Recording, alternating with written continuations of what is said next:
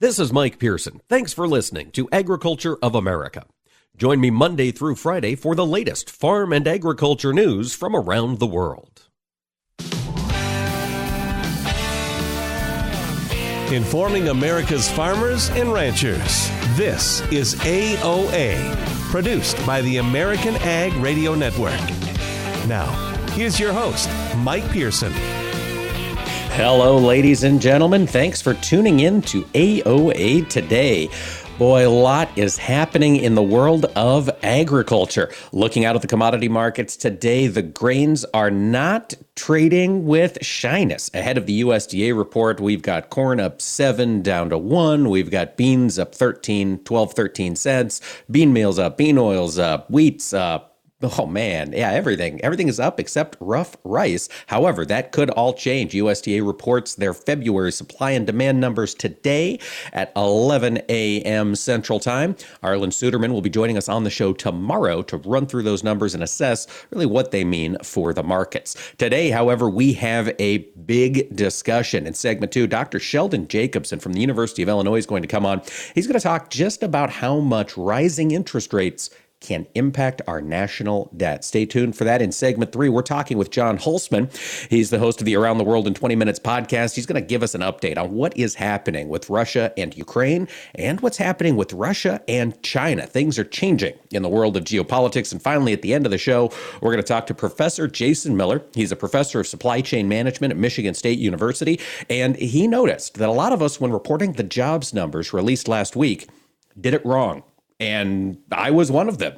So I reached out to Dr. Miller. He's going to come on, teach us how to really understand how these job numbers are reported. So stick around for that. First and foremost, though, we're going to take a look at the weather, specifically the weather down in South America. Ed Vallee of Empire Weather has been my go to on what's happening down there in South America. Ed, give us an update. What's the weather looking like in Brazil? Well, first of all, how you doing, Mike? It's been a minute. I'm good, Ed. I'm good. I'm glad it's starting to warm up here across the uh, central part of the U.S. a little bit. I hear you. Yeah. So, so down in Brazil, it's also pretty warm. it's uh, it, it's it's been a, an interesting last few weeks down there. So, Brazil is almost a, a tale of two areas right now. So, the further north you go, we're talking Goiás, Mato Grosso, those northern, really high producing states. Those areas are doing quite well. We're, we're seeing plenty of moisture, no extreme heat. We've had really adequate moisture through the entire season. But you go south, you go down into Mato Grosso do Sul, you go down into Paraná, you go down into Rio Grande do Sul. So the southern, we'll call it uh, half or so of production, is starting to turn drier again. And uh, I think that is going to be the story here over the next few weeks dryness in southern Brazil, right down into Argentina. Well, I want to take the focus back to Mato Grosso. I got an update from Argus Media last week. They said that by the 4th of February, 42% of the expected second crop safrinha corn had been planted in Mato Grosso state. Ed, what does that tell you about this uh, the potential for that corn crop there in Mato Grosso? I, I think it's a good thing. I think we're much further ahead than we were last year. I think that's a, a two pronged issue. I think in a good way. I think last year we were dealing with a lot of dryness in the fall which led to kind of a delayed first crop planting, which ultimately led to a delay in the second crop planting. Planting, and then also I think the weather this year. You know, last year we had areas that were too wet. We had some areas that were too dry. This year has been pretty uniform, and, and that has allowed things to progress nicely here. Uh, you know, in the early stages of that second crop corn. Well, and so if we've got 42%, well, probably by now, I would imagine a little over half of the corn planted in Mato Grosso. It's going in the ground now. We've got the dry season, or excuse me, the, the rainy season continuing through the end of March. Does it look like there's going to be enough moisture there to get this corn across to the finish line? It, it sure looks like it, Mike. And I, I think as we move forward, there's there's adequate moisture in the forecast through the remainder of February and even into the first half of March now. And you know, as we start getting deeper and deeper, like you mentioned there, into March and especially into April and May, things will start to subside a little bit. So it's important that this moisture does verify, and, and things are looking pretty good. So up up in that part of the world, honestly, it, it, I don't want to jinx it, but it, it certainly looks pretty darn good, and, and it can't really look, you know, much better considering the conditions we've had. All right, but the concerns grow, it sounds like, as we move farther south. What are some of the states that you're really eyeing for some eh, damage to their soybean crop, Ed? And it, it like I mentioned earlier, I think it's southern Mato Grosso do Sul, Paraná, and then down into Rio Grande do Sul. I think those three areas are really, and, and along with adjacent areas like northeastern Argentina and Paraguay, I think those areas have been the driest thus far. And even over the next two weeks or so, I think that's going to continue. So that part of the world, certainly in, in those three states, those are the really the big areas we're watching here uh, for the dryness over the next few weeks. And we may see a, a, renewed opportunity for moisture as we head towards the turn of the month, maybe into the beginning of, of March. However, you know, the next two weeks, coupled with the warmth we're going to see, certainly can't be ignored either. No, no, it certainly can't, especially when you've got that heat coming in at this time of the season. And as you get down in that, that southern region of, of Brazil and northern parts of Argentina, how much corn goes in in the second season down there? Are they just as much a producer as Mato Grosso State, for example?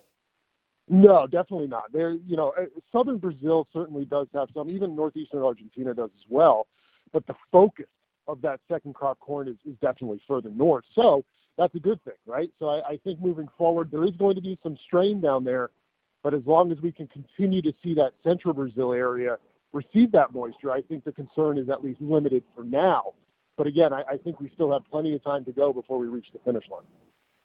And one of the concerns I've heard from a lot of folks, particularly if they're in the, the soybean products industry, bean oil, bean meal, they've been watching the Paraná River there on the border between Argentina and Brazil. And I, they've been telling me that boats are only filling up about 30%. The river levels are so low.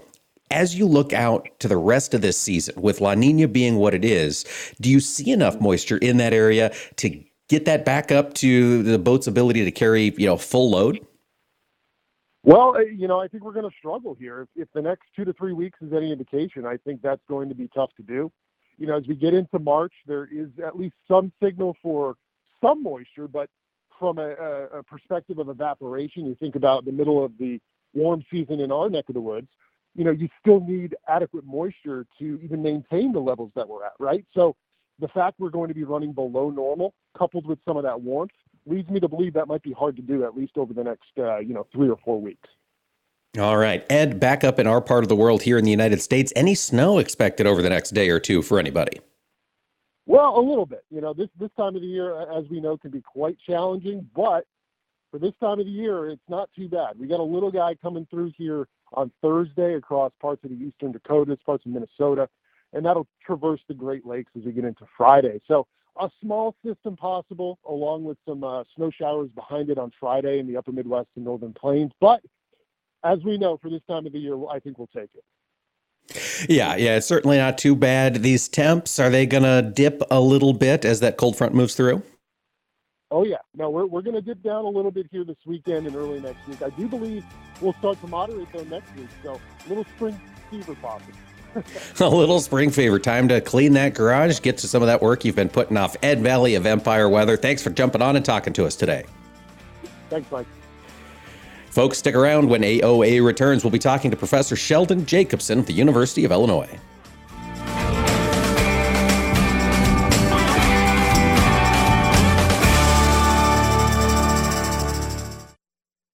Hi, this is Mike Pearson. You're listening to AOA, Agriculture of America. Don't go away, more AOA coming right up. Each and every day, DTN and Progressive Farmer editors are posting unique, original content to their website at dtnpf.com, bringing you the latest news and information you need for your day to day business decisions. Their award winning newsroom covers markets, news, and weather while also providing insights on crops, cattle, equipment technology, and more. You'll find innovative topics like Would you plant soybeans in December? Experiments look at the possibility of boosting yields with early planting. Want to save time? Learn how through autonomous machinery systems. Will there be a surge in feed prices in 2021? And what's today's weather forecast for my farm? The editors of DTN and Progressive Farmer are committed to delivering the essential intelligence farmers need every day to help your farm business be more efficient and profitable. Visit DTNPF.com today. Choose the proven performance of the Roundup Ready Xtend crop system, featuring high yielding XtendFlex soybeans and the exceptional weed control of XtendiMax herbicide with VaporGrip technology. Elite genetics, triple herbicide tolerance, flexibility that delivers results, backed by 25 years of innovation. That's the Roundup Ready Xtend crop system the system of choice. XtendiMax is a restricted use pesticide. Always follow stewardship practices, all pesticide label directions, and check with your state pesticide regulatory agency for specific restrictions in your state. They say if you listen hard enough, you can hear the corn grow. It's true. When you're out in the field, you understand its challenges and what it needs to thrive. Channel Seedsmen bring insights from the field to our team of Bayer plant breeders. Their knowledge inspires our product development from your best ground to your most challenging conditions, our products are designed to perform in your fields. Visit channellistens.com to see our latest innovations. Always read and follow IRM where applicable, grain marketing and all other stewardship practices and pesticide label directions. Hey, Dad, your prescription will be ready in just a minute. Hey, Dad, your laundry will be ready in just a minute. Dad, your lunch will be ready in just a minute. Hey, honey, why don't you take a minute? When you help care for a loved one, you give them as much time as you can, making sure they're safe and comfortable. But it's just as important that you take some time for yourself. At AARP, we can help with information and useful tips on how you can maintain a healthy life balance, care for your own physical and mental well being, and manage the challenges of caring for a loved one. Because the better care you take of yourself, the better care you can provide for your loved one. Thanks, Dad. Thank you. You're there for them. We're here for you. Find free care guides to support you and your loved one at aarp.org slash caregiving. That's aarp.org slash caregiving. A public service announcement brought to you by AARP and the Ad Council. You're listening to AOA, Agriculture of America. This is Mike Pearson, and you can rely on us for the latest farm and ranch news from around the world.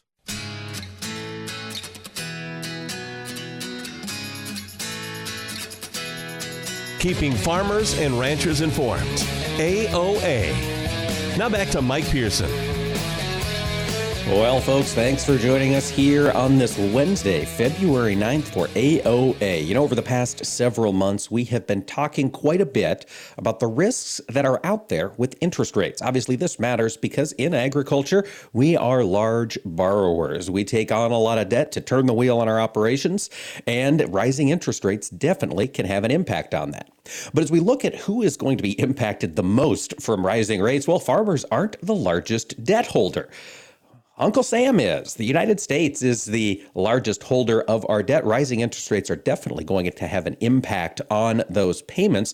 Professor Sheldon Jacobson, the founding professor of the engineering in the computer science department at the University of Illinois, joins me today. He's recently written an op ed piece about this very topic. Dr. Jacobson, thanks for joining us today.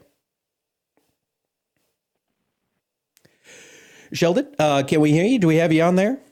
Yes, I'm here. Oh, Perfect. Hey, thank you so much for taking the time to talk to us today. I really appreciate it. Well, thank you for the opportunity to share about a very important topic.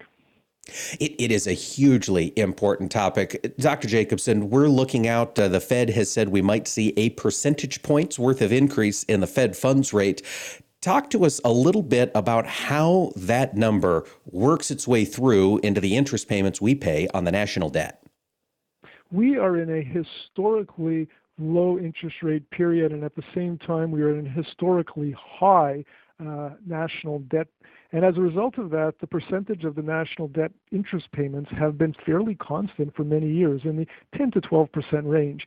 That is going to change, and we are going to hit a fiscal tsunami where every federal program is going to be threatened because there just won't be money to pay for it. We're talking about potentially the federal budget being 30% just of interest payments, which is absolutely surreal. And I'm astounded that our politicians and our political leaders are not paying attention to what is going to be coming because every federal program is going to be at risk in ways that we've never seen it before. Well, and Dr. Jacobson, this is something I, I, hear, used to hear a lot more concerns about the national debt. We've got to get this paid down. This could be some some trouble as we go out to the future. Over the past couple of years, it seems as though we've completely quit discussing it. National debt now at thirty trillion dollars. As rates start to move up, when will we start to feel that squeeze in interest payments for uh, for Uncle Sam? We're going to start seeing it some point at the six to 18 month period after the interest rates rise. Remember, a lot of the debt is already locked into long term treasury bills, so we will not see that impact right away. But as some of the short term debt is starting to feel that pain and that higher interest payment, we're going to start to see that the, the budget is going to slowly start to absorb more of those payments. And it is going to be painful when programs are going to be threatened. And this can be programs for social services, it could be programs for the military, it could be the farm bill, it could be absolutely everything is going to be on the table because we will not be able to pay our debts. As you've been assessing this scenario, what type of, I guess, how much in terms of dollar value could we see the interest payments rising here over the next uh, you know, short term time period? Well, in the short term, like I said, it's going to go up very gradually. Uh, we're going to see payments on the order right now uh, in of maybe you know uh, 500 uh, billion dollars. Uh, you know, we have a federal budget, you know, in the in the five, six, seven trillion dollar level, but we're going to start to see that climbing to a trillion dollars. And when it gets up to that number, it's going to dominate the Department of Defense budget. It's going to dominate every other budget. It almost already does right now.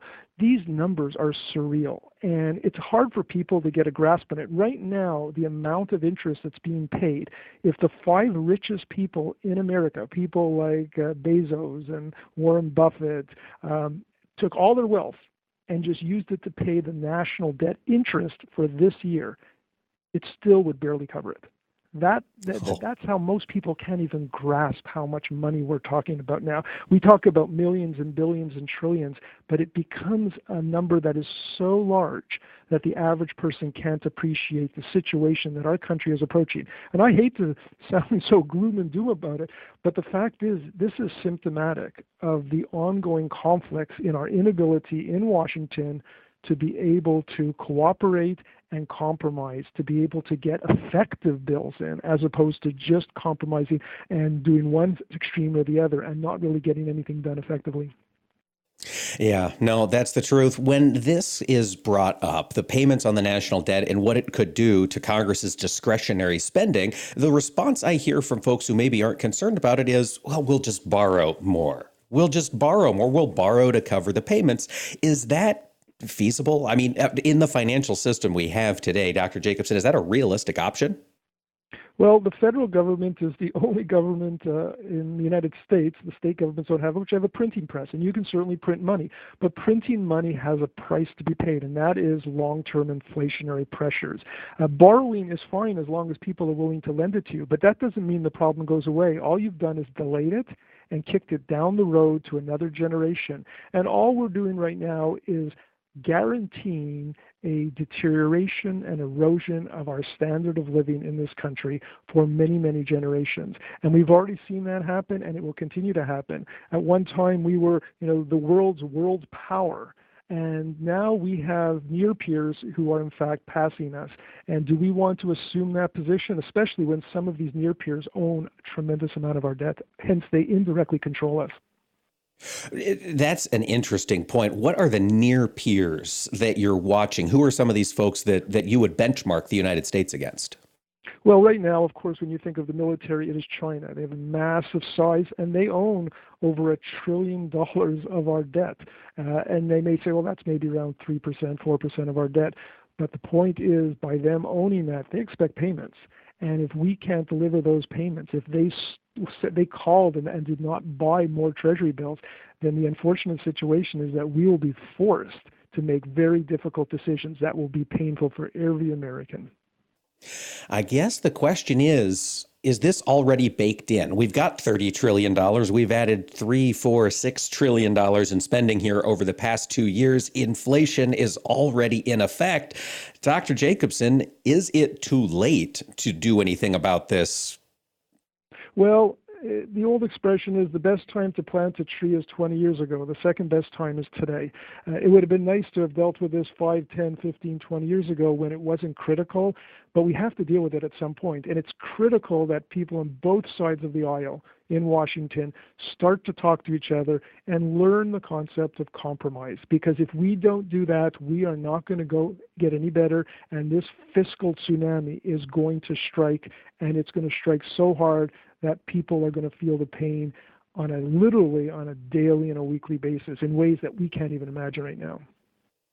And the bipartisan approach should be fairly understandable on this because both parties are going to see their priorities suffer if interest rate payments crowd out everything else in the budget. Isn't that right? There's going to be no discretionary spending available. In fact, it's going to be negative discretionary spending. You're going to have to take from programs that are already solidified and literally take money from them. Everybody is at risk, from the young, middle aged, old, every profession, farmers, you name it. Everybody is going to be at risk in this case because you, you can keep kicking the can down the road, but at some point, someone is going to call you. And if people aren't willing to keep giving us money, then that is the call date, and it will be a painful date, and nobody will expect it. And you'll see the stock market plummet by 15% in a day. You're going to see things that we haven't seen in such a long time that it will frighten us.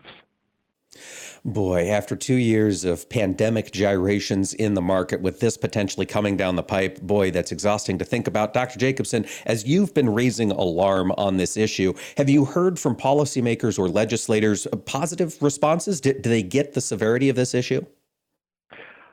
People don't want to talk about it because it doesn't help them get elected. In other words, the only way to act responsibly with our federal debt is to be fiscally prudent, but that doesn't buy votes because people ultimately will have to have some pain. The question is do you want to have short term pain or long term pain? We need a little bit of short term pain to get to the point that we can solve this problem. For a politician to act responsibly, it almost guarantees they will not get reelected and lose their power. Why would a politician do that? They're not in it uh, for, for anything more than retaining their power. So this is not a way to retain power to deal with the debt. And that's why we're in this situation today. Well, I've got to say, Dr. Jacobson, you haven't left me feeling terribly uplifted, but I'm really glad to see this issue being raised. And thank you for taking the time to come on the show and to, to raise our awareness of it as well. I appreciate it. Thank you very much. Folks, stick around when we return. We're going to talk to John Hulsman. Of course, one of the key parts of that federal budget is military spending. John will tell me if that military is going to be needed with the Ukraine and Russia situation. So stay with us on AOA.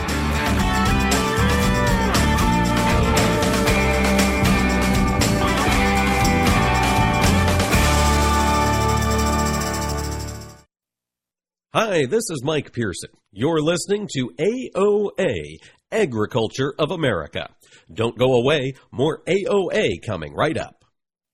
Choose the proven performance of the Roundup Ready Xtend crop system, featuring high yielding XtendFlex soybeans and the exceptional weed control of XtendiMax herbicide with VaporGrip technology. Elite genetics, triple herbicide tolerance, flexibility that delivers results, backed by 25 years of innovation. That's the Roundup Ready Xtend crop system the system of choice. XtendiMax is a restricted use pesticide. Always follow stewardship practices, all pesticide label directions, and check with your state pesticide regulatory agency for specific restrictions in your state.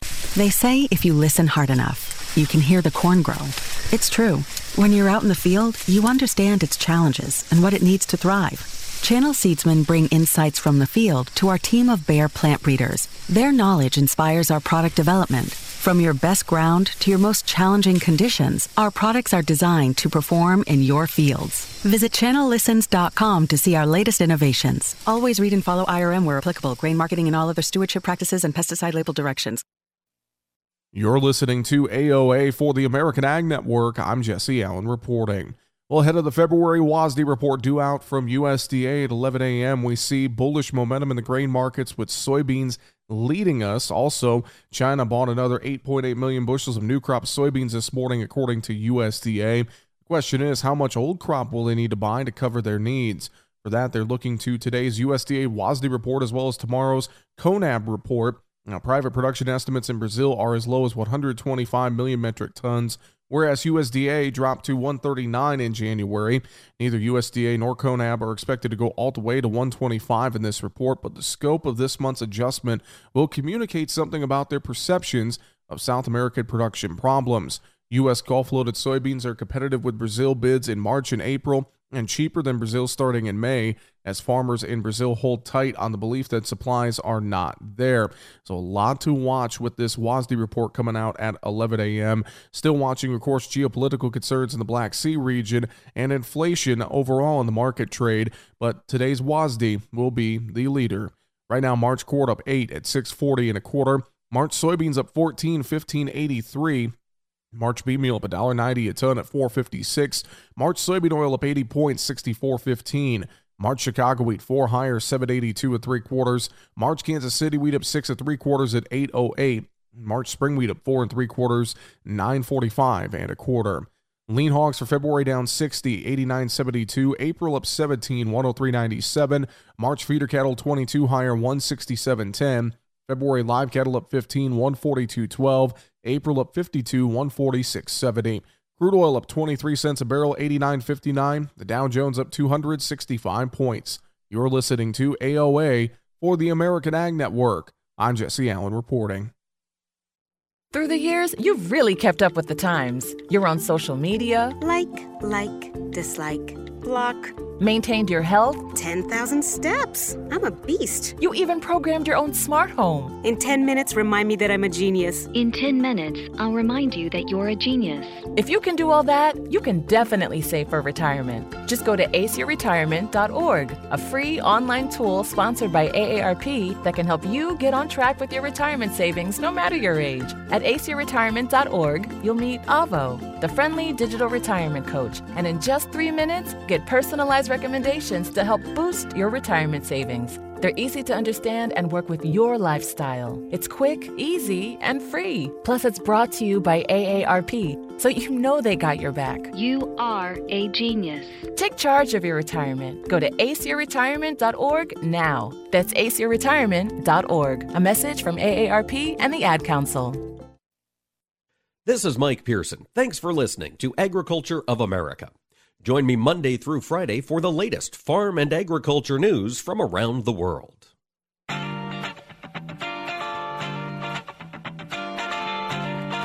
Information farmers and ranchers need to know. AOA. Now back to Mike Pearson.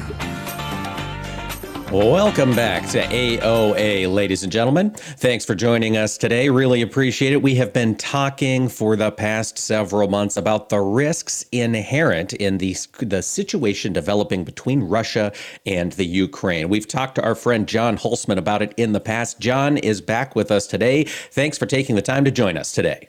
Always pleasure to be with you, Mike. John, I want to start off. Last time we had John, it's been several weeks ago. You reckoned there was maybe a 60% chance that we would see bullets fly between Russia and the Ukraine. That situation is still here, a bit of a head to head battle. Do you think that risk of war has gone up or come down over the past two or three weeks?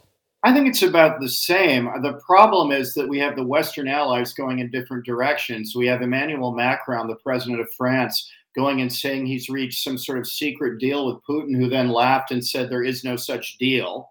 We have Olaf Scholz, the new chancellor of Germany, sitting next to Biden. And when Biden says if Russia invades, obviously the Nord Stream 2 gas pipeline will be shut off. And he looked like he'd swallowed his tongue and said nothing. So we have German neutralism, French Gaullism, and America in the middle. And the more confused the West is, the more likely Putin is to walk over the line. So I still give it 60%. All right, now let's talk about those meetings. There, Macron to, to Putin, Germany and the U.S. getting together. So, what was it that Emmanuel Macron was trying to do with uh, with Putin there in Russia? He was trying to get reelected. Uh, Macron is just starting the French presidential election cycle. They have two rounds of voting. The first round's in late spring in May, and then in June. And Macron wants to be seen like all French leaders. The De Gaulle started the Fifth Republic as a great and important world leader. And so he jets off as though he has anyone behind him. And got a real dressing down from Putin's uh, chief foreign policy advisor who said, look, we wouldn't do a deal with you on your own anyway because the only uh, institution we care about is NATO, and you are not the country that runs NATO. America is. And so, chastened, Macron has gone home. But this, of course, divides the alliance. If we all look like we're all over the page, Putin sees division. And when there's division, of course, it's easier to decide to be aggressive. So, John, you are based in Europe, so I imagine you've kind of you're hearing more than we're hearing here on, on this side of the pond. What is the the the state of concern broadly in Europe right now, whether or not Russia might invade? Well, there was a great new poll out by the European Council on Foreign Relations today that, that thousand people surveyed in all the big countries here, and I think it's right. It tracks what I'm hearing here in Milan and Italy, which is that most people think that over the next few months Putin is indeed going to invade and most people think absolutely nothing will happen as a result, except tensions will increase with Russia, but that the West will not mount a response. And frankly, I agree with them. Do you think they'll actually shut the Nord Stream pipeline off? Germany's been looking for new sources of gas for some time. John, would would they actually do that? Well, the problem is that, and we see this now, the rest of us have been begging them to diversify their energy sources to include countries like the United States, with shale, to include Qatar, and to include Norway to diversify that supply so they're not in the pocket of the Russians. And of course, what are they now? In the pocket of the Russians. And so this is a huge issue because frantically they're scrambling the rest of us so that if Putin does turn off the taps, things don't get very cold in Europe. Already, energy prices in Europe for households are up by a factor of three or four. An immense bill is about to hit European taxpayers in the spring. And so, really, the energy issue is the key way to look at the crisis into the medium run because if they don't diversify, they will be neutralist, no doubt about it. Okay. We had some other concerns, I guess, fresh concerns about the Ukraine situation earlier this week when Putin met with Xi Jinping and, and Russia and U, uh, China signed a number of agreements. John, what, what all were they signing? What sort of agreements are China and Russia putting together? Well, they're not there yet in terms of an alliance. I want to be clear, but anybody who's ever played the second greatest game created, a Monopoly Risk, knows the world historical island is Europe and Asia. American geopolitics is very simple. You don't let anyone control Europe, who is an enemy, and you don't let anyone control Asia, who's an enemy. We're an island off this larger landmass. And if we can keep those two areas divided, the United States, like the British Empire before it, is going to do just fine. The danger is if these guys actually get it together in an ironclad alliance, that is the one significant force that could challenge American pre- uh, preeminence in the next 20, 25 years. That and that alone. And so anytime they move together, our job should be to keep them apart. They're not there yet. The problem is that Russia has what I call the Batman problem. Batman in this situation would be China. They're dominant. Russia would be Robin.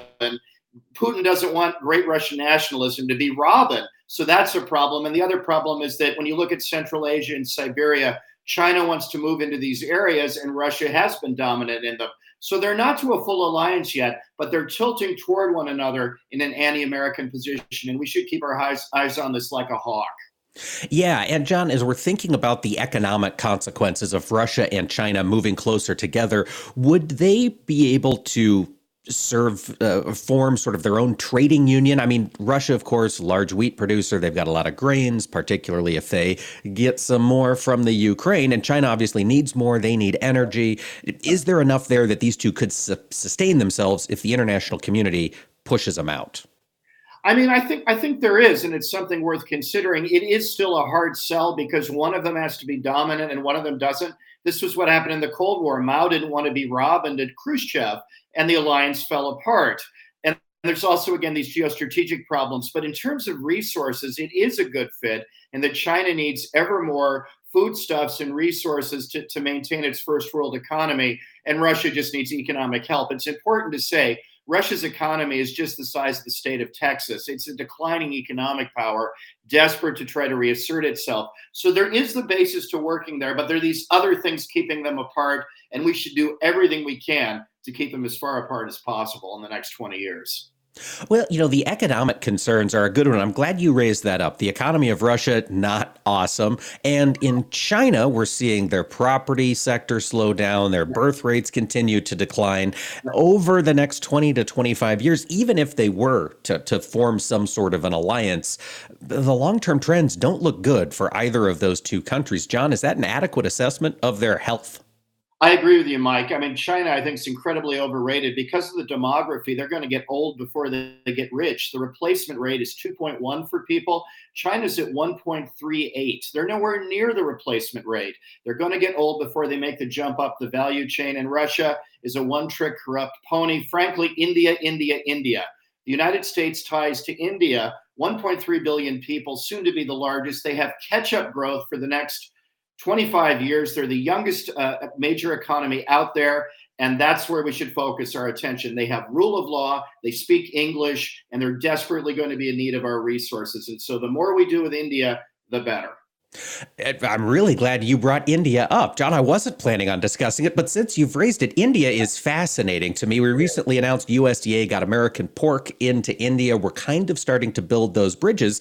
Uh, let's put your gaze into your crystal ball for us a little bit. Over the next 20 or 25 years, do you see India rising as fast as China did as they approached modernity, or are they just culturally going to move towards a little more slowly? It'll be more slowly, but it'll still be. Look, they're growing at six percent. I go to India a lot. I'm like you. I'm fascinated by it, and I've talked to the government officials in Delhi quite a lot. And when you go there, you say, look, if you really don't screw this up too badly, you will grow at six percent, and if you do well, you're going to grow at eight percent for per year for the next 20 years. I can't think of any other country in the world because of demography I can say this about.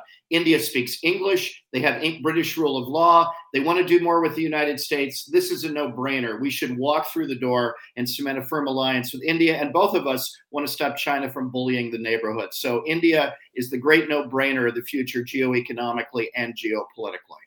Well, even with a no brainer, John, there are trade offs. Are there any concerns in tying our, our future closer to India's?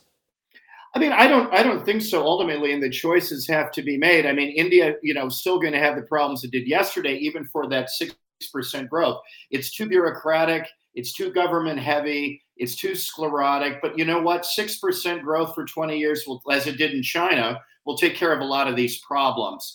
And India lines up with our other allies in the region, like Japan, like Australia, like New Zealand, like the ASEAN countries. And so this is a case where the economics and the geopolitics go together.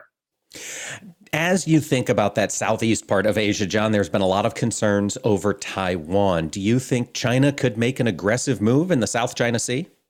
I do. I think Admiral Davidson is right. The problem is that China is a peaking power and they know it. And when powers are at the top of where they're going to be and they can only see going stagnating or going downhill, they become dangerous, as, as happened to the Kaiser's Germany in 1914, Imperial Japan in the 1940s and indeed the Soviet Union even. They they know they're going to get old before they get rich. They can read the demography numbers. They know they have to move up the value chain. They know the United States and others are bouncing back from COVID. And so really the next 5 or 6 years over Taiwan are the critical period. I'm with the outgoing admiral of the Pacific Fleet Admiral Davidson, who said the maximum danger for Taiwan is the next five or six years. And yes, it's a major emotional issue for the Chinese part of their nationalism is to regain control of Taiwan. Ironically, they've never actually had control of Taiwan, but that's another story, Mike.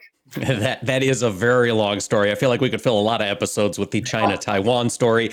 John, you are the host of the Around the World in 20 Minutes podcast looking at these geopolitical issues. Where can folks find that podcast? Well, listen, thank you, Mike, for mentioning that. If you go to johnhulsman.substack.com, you can get my take on World of Views every single week, and I'd love you to join us. Fantastic. Always appreciate the opportunity to pick your brain, John. Thanks for the update. We'll be talking to you soon as these uh, these tinderbox issues continue to flare up occasionally. Thanks, Mike. I look forward to talking soon. And folks, stick around when AOA returns. We're going to be talking to Jason Miller about how to better understand these jobs reports from the Bureau of Labor Statistics. So stick around on AOA.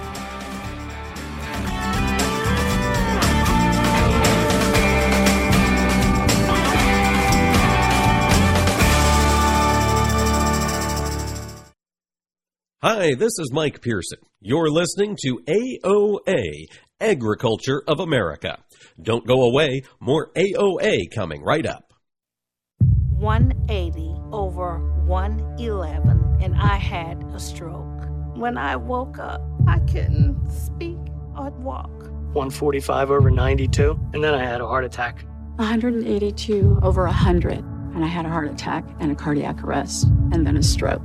Everything changed. It felt like my life was over.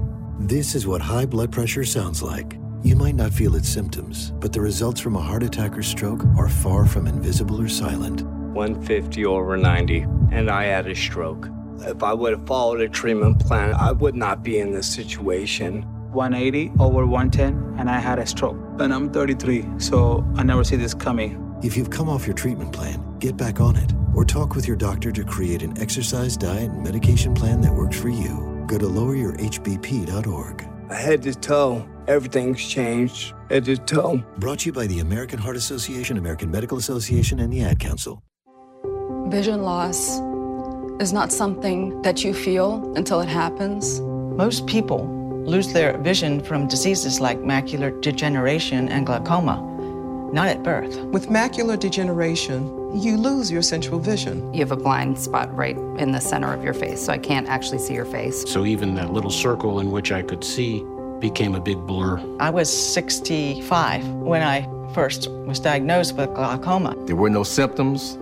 I had no headaches. Three million Americans have glaucoma, and half don't even know it. 11 million people in the United States have macular degeneration. You lose mobility, independence, changes your entire life.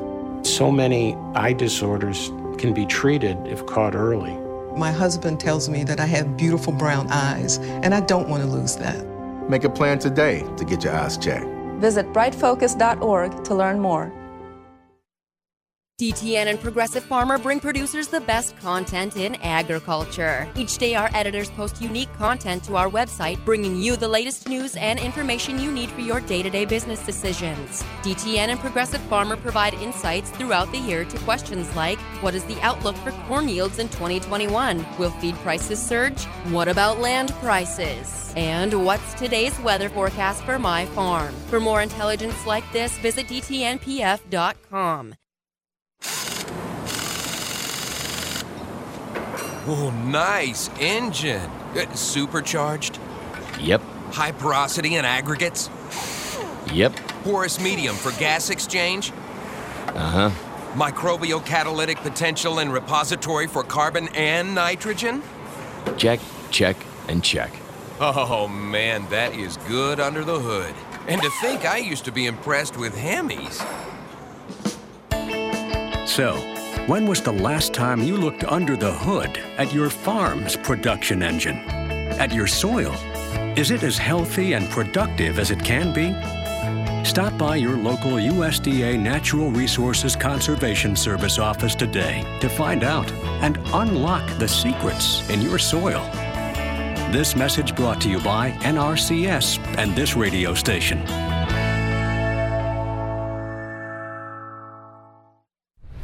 The landscape of media has changed, and people are more skeptical than ever about where they get their news and information. While major news outlets show decreasing credibility, your local farm radio station still shows strong marks. In a recent survey, farmers rated information from their farm broadcasters as almost twice as reliable as major news outlets. Farm radio continues to be transparent, honest, and trustworthy. This message brought to you by the National Association of Farm Broadcasting. Every Tuesday, we'll be sitting around the table, sponsored by CHS. Join us and learn how CHS creates the vital connections that empower agriculture, helping farmers and ranchers like you succeed. We'll hear from different voices from throughout the cooperative system, sharing stories about how good things happen when people work together. Join us around the table every Tuesday or visit cooperativeownership.com to learn more. As a truck driver, I've learned how important road safety is. I know that large trucks need more time and room to stop. That's why I always hang back and follow other vehicles at a safe distance. Everyone can help keep our roads safe. Next time you're driving, try to remember to always give trucks extra space when you merge in front of them. Let's all plan to share the road safely. Learn how at www.sharetheroadsafely.gov. You're listening to AOA, Agriculture of America. This is Mike Pearson, and you can rely on us for the latest farm and ranch news from around the world. Information farmers and ranchers need to know. AOA. Now back to Mike Pearson. Thanks so much for tuning in today, ladies and gentlemen, to AOA. You know, my brain is still reeling after talking to John. There's so much happening on the international stage in 2022. It is vital that we all keep our heads on a swivel. And a lot of that means making sure we understand what is being reported to us. And that is why I wanted to have our next guest on. Last week, the Bureau of Labor Statistics reported the jobs data that we get from Uncle Sam, and it looked very strong if we're talking about it on a seasonally adjusted basis. Well, Professor Jason Miller, he's an associate professor at the Broad School of Business at Michigan State. He specializes in the supply chain. He published on LinkedIn a short story saying how that interpretation isn't the most accurate. So I wanted to get him on, set me straight, make sure all of us understand exactly how to look at these numbers. Professor Miller, thanks for joining us today. Thank you so much for having me on. Well, let's talk about this. When this jobs number was reported last week, the big report was seasonally adjusted jobs in various fields. Now, that's not the perhaps most accurate way to get a picture of the labor situation. Tell us how to better understand these things. Yeah, so the way I like to think about, you know, jobs numbers is what seasonal adjustments essentially doing is you have a model that the Bureau of Labor Statistics estimates that basically says if there was no long term trend in employment, how much would I expect employment to fluctuate this month relative to the prior month due simply to seasonality? And so what you then get is basically a seasonally adjusted gain um, can often occur even if we actually lose jobs on a not adjusted basis, but we don't lose as many jobs as we would expect. And so that happened, for example, in the parcel sector. In the parcel sector, so this is couriers, mail carriers, any of that sort of, of business, right? Yep. So you know your UPSs, your FedEx, your companies that you know deliver um, you know products for Amazon. You know, and just to give a sense, the seasonally adjusted number said we gained 21,000 jobs in this sector, which which sounds great. But in reality, we actually lost 250,000 jobs. What happened was the model thought we'd lose 273,000. And so you have a seasonally adjusted gain, even though in reality, 250 season, 250,000 seasonal workers lost their jobs. All right, so let me make sure I've got this correct. What we saw in January in parcel carriers was that 252,000 of them were were laid off or at least not working. And yet, when we reported it, we actually reported a net gain of 21,000 because the drop was not as severe as expected. Did, did I get that right? Yep, you got that exactly correct. Okay. All right. Well, that, that doesn't seem like the best way to assess the uh, the economic health of a country, since we're using so many assumptions in this figure. Jason, what is a better way to understand employment statistics? Does the government p- publish a number that we can get right on the face of things? Well, so so the government does publish all of the raw data, so what they call the not seasonally adjusted data. And what I usually do is, as an economist, is I look at both the seasonally adjusted number as well as the, that not adjusted number to really get a sense of what's you know going on. So typically, what will happen is you know in the summertime we add more jobs, and so what can tend to take place is that the seasonally adjusted number doesn't look as good as the not adjusted number, and so what I always tell people is, you know, you have to recognize that seasonal adjustment tends to, you know, if anything, reward the months where we tend to lose jobs, and it punishes the months where we tend to gain jobs. That makes sense. So you get that overall smoothing effect throughout the year, though it's not the most accurate month to month. That makes sense, Jason. I, I, while we've got you on the line, you recently published another article looking at container shipments. Uh, we've talked a lot about the supply chain hiccups that have been uh, plaguing this country, well, the world, for the past two years. Talk to us a little bit about just the volume of containers we put through the system in 2021. Yeah, so the Census Bureau just released our December trade statistics, so we finally can look at 2021 annual and taking a look at essentially the tonnage of containerized imports, which is a good proxy for number of containers, we were up a staggering 18% from 2020, which is by far the largest gain that we've ever seen. And if folks want to understand why the you know import supply chain is congested, we essentially baked about four to five years of inventory growth into one year. Wow. So does does that tell you over the next four to five years things should shrink substantially since we've already got stuff on our side of the Pacific Ocean? Yeah, so it's a great question. So basically, if you look at the trend line that existed from 2010 through 2018, so you know pre-tariff, it was a almost a perfect linear upward trend. So what I'm expecting is sort of a reversion back to that trend which would mean that in 2022, we would actually see imports decline about 5% from 2021. And then we would actually be in 2023 down maybe a percentage point or two from from that number. And so essentially, I think that we will certainly see a you know reversion back to that long-term trend line. I think for at least starting this year. While we've got you, Dr. Miller, do you see the port congestions alleviating here over the next two to three months? Are we kind of coming on the backside of this massive surge in purchasing? I, I think we are. I think I'm going to give it a little while longer to say, you know, give it about five or six months. Uh, the Danish company Maersk, which is the second largest uh, container line, just said essentially in their earnings call that they expect a lot of port congestion will ease in the second half of the year. We are seeing the number of ships waiting at Los Angeles and Long Beach is now at 84, down from about 106 a few weeks ago. So there are some positive signs on that front. Positive signs is good to hear. Thank you so much to Jason Miller, professor at the Broad College of Business at Michigan State University. Really appreciate you setting me straight, Jason. Oh, hey, thanks again and, for having me on. You bet. And folks, tune in tomorrow. We'll break down the WASDE report with Arlan Suderman. Thanks for tuning in to AOA.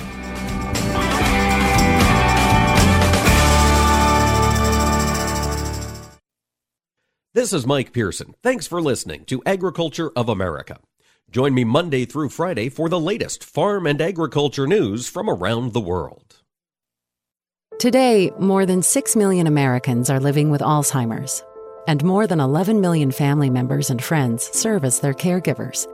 While researchers are working tirelessly to end Alzheimer's and all other dementia, the number of people living with Alzheimer's is expected to more than double by 2050. The toll of the disease is monumental, and its devastation affects family, friends, and especially caregivers. No one should face Alzheimer's and dementia by themselves. If you or someone you know is struggling to provide care to a loved one, please share this message. You are not alone. Free help and resources are available 24 7. To talk with an expert and obtain disease related information, care, and support services, call 800 272 3900 or visit the Alzheimer's Association website at alz.org. You are not alone.